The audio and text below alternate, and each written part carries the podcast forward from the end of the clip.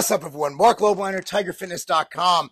I have an extra special guest. It's very rare that we see someone with such a, a great history, right? Just vast knowledge. Someone who's worked in corporate America, someone who started his own business, played D1 baseball, played professional baseball, and makes delicious meals and has amazing abs.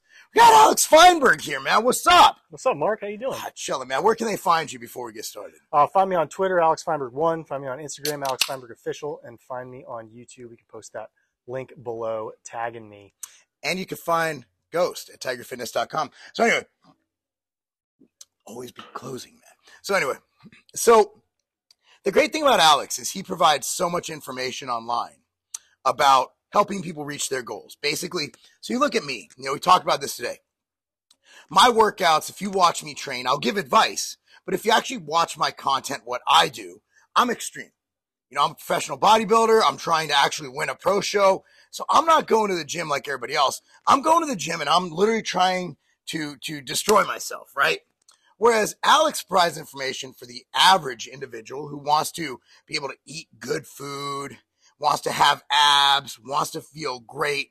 So he provides that level of knowledge for people to kind of, you know, be able to spend less time in the gym where I'm a five to seven day guy. He's a two to three day guy, right?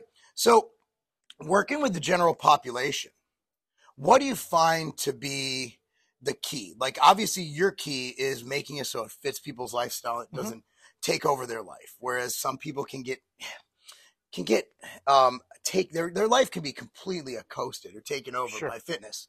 So, what is your big message to start this out, like for the general population, just trying to get in shape?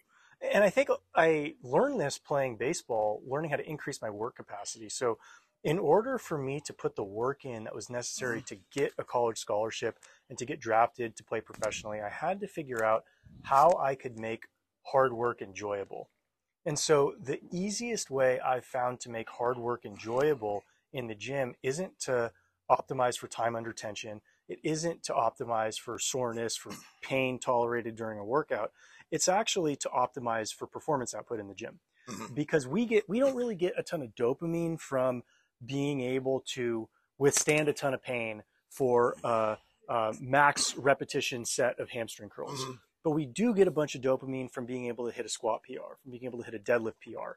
And so my view is that in order for a program to be sustainable for the average person, the input needs to justify the output, and then you create a virtuous flywheel. flywheel. So your effort must be rewarded by your dopaminergic reward, right? I love so, that. So yeah. everything you do needs to have a, a reward at the end, quantifiable, preferably. And so the way that I found this program was actually just creating it for myself while I had a full time job. You see, I never thought I would be a fitness professional.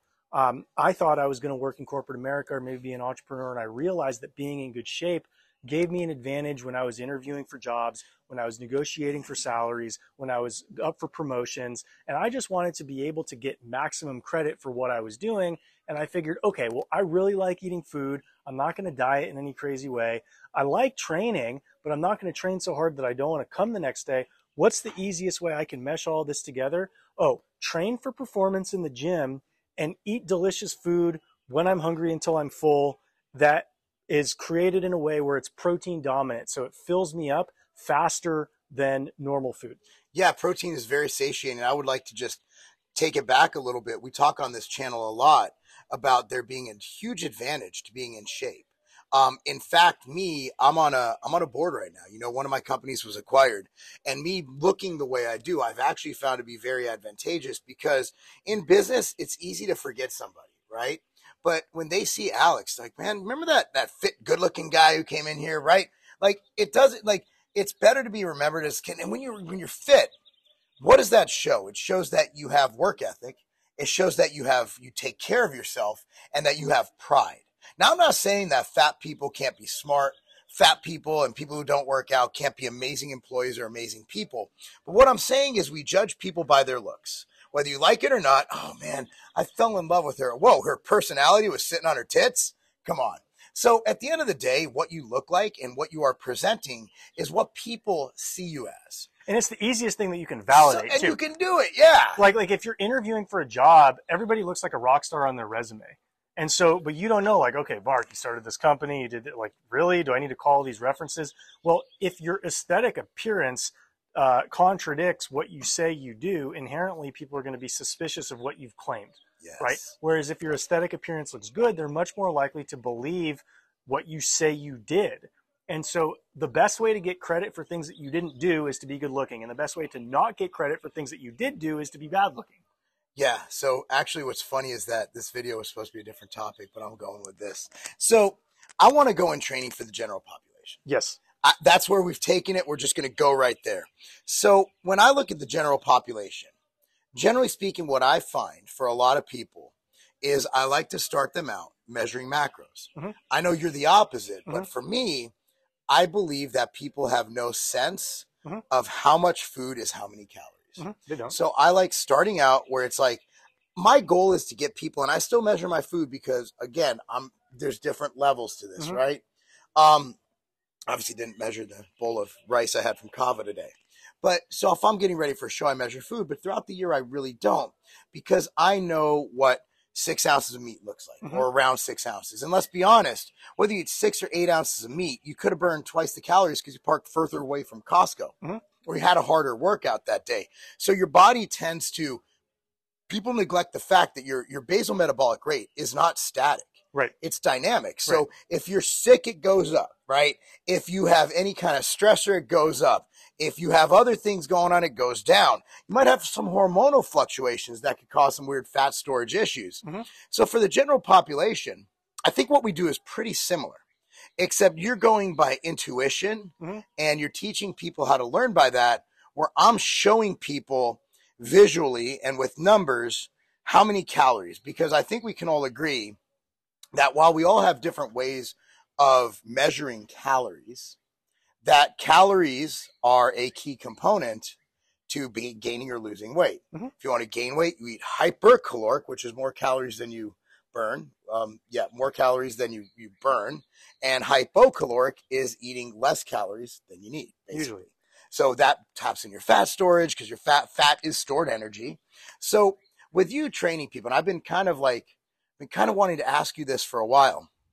You have a high success rate. Like Mhm. again, um, obviously I do offer coaching. It's not my main thing, but it's what Alex does. And if you're looking Mhm. for a coach who does that stuff, this is your guy. Mhm. Like this is your guy, right? Um, but how do you find that works if you have an individual who overeats Mhm. and who has trouble um, who has trouble equating food and calories and let's say is eating 2000 calories above their perceived let's say their their normal maintenance. We'll use that lo- Yep. word loosely. Yep. so do you do that via food choices? Do you do that with your recipe book which is awesome? Yep. how do you get a fat person i'm using fat not in an insulting way i'm using Mhm. fat in a descriptive way. How do you get a fat person to lose weight without measuring food? Because I, I really want to know And before I answer that, do we need to turn the music down for copyright reasons? absolutely not because these mics cut it out Okay, wonderful. So, um, yes, usually in order to lose weight, people need to eat less. That's not always the case. Sometimes people have trouble losing weight because they don't eat enough. I've actually had people work with me who've eaten more and lost weight, and it, that doesn't quite align with the standard interpretation of calories in, calories out. That's the minority situation. So we'll focus on the majority for now.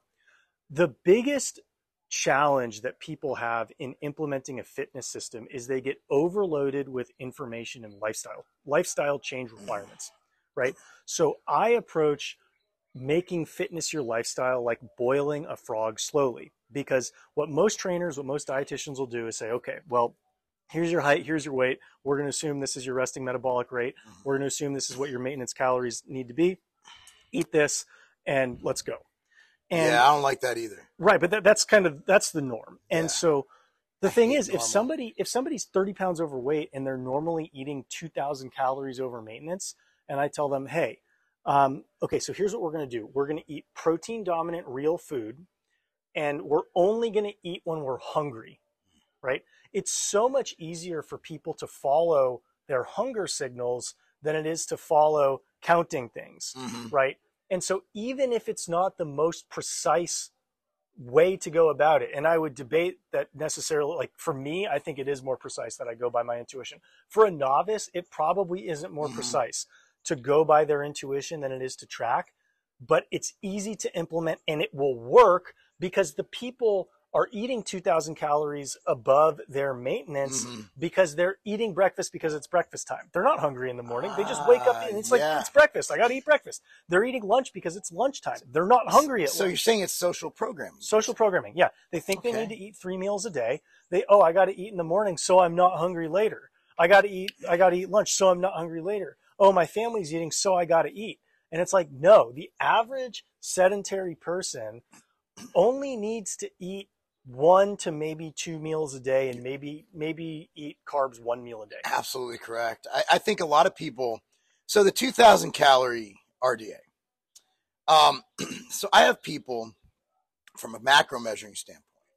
I have people who, oh man, I can't lose weight. I'm eating 1,600 calories. I'm like, yeah. So you got to realize the weight loss that we're looking at, right? When people lose weight, the 2,000 calorie thing that was based on like World War One numbers.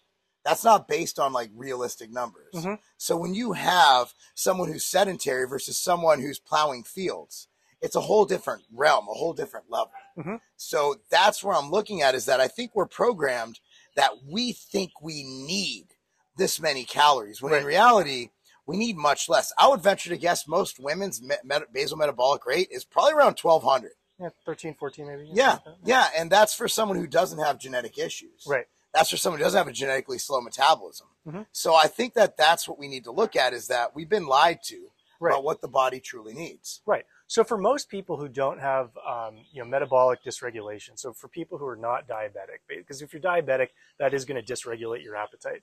If you have a food addiction, that is going to make following an intuitive program a little bit more challenging. And a fair amount of people do have food addictions. They they use food as a coping mechanism.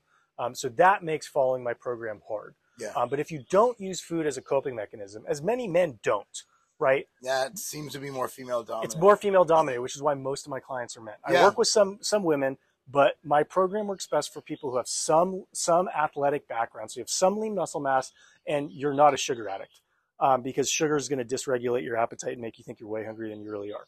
Mhm. And so if I work with somebody, and my first six weeks, it's like it's like Marc, you can eat whatever you want as long as it's as long as we're following two three rules basically.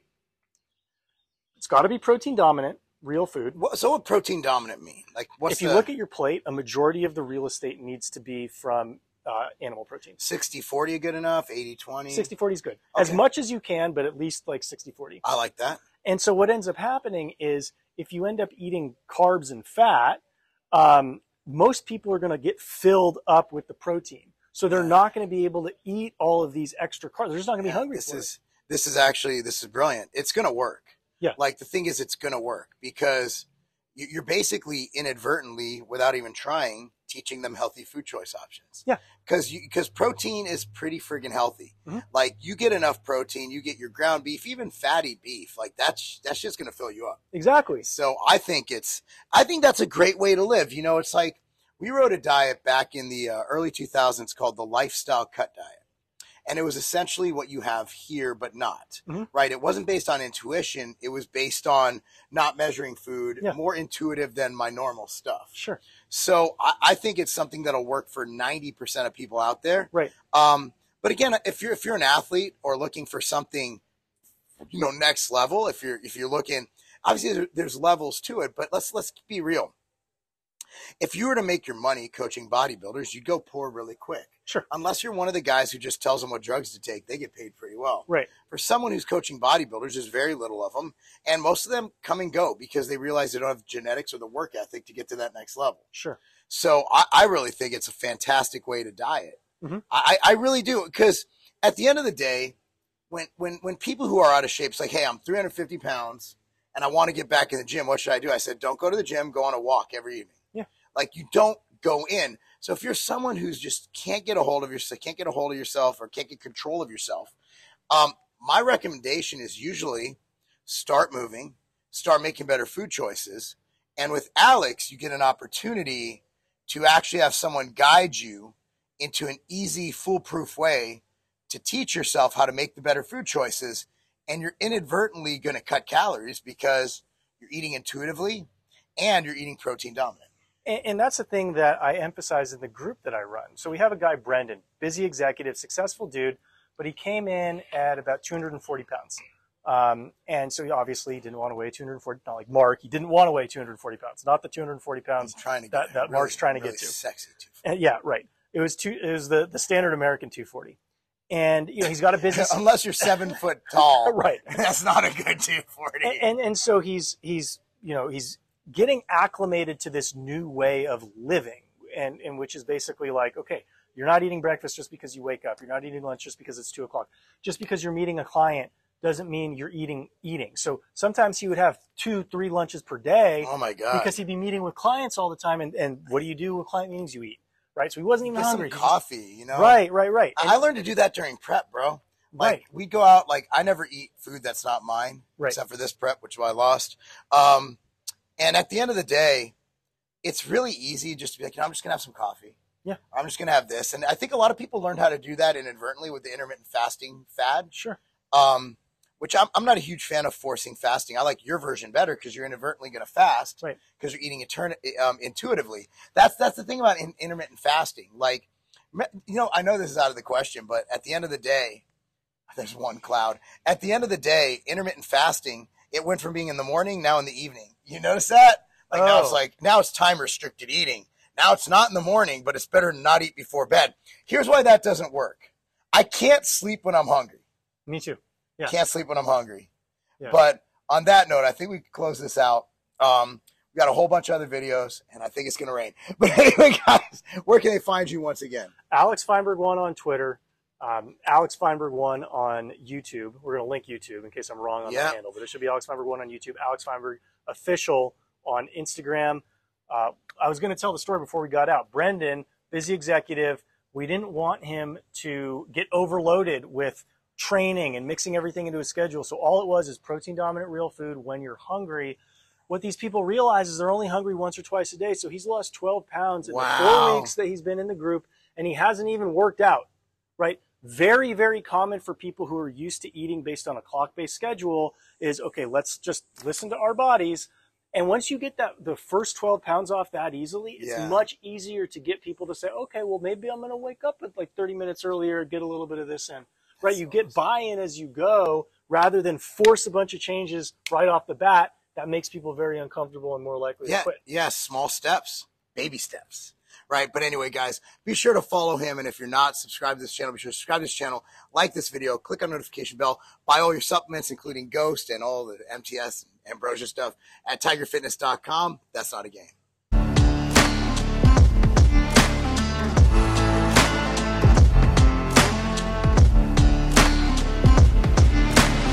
I used to have to go through dozens of bottles of vitamins, of supplements just to get what I need. Look, I'm busy.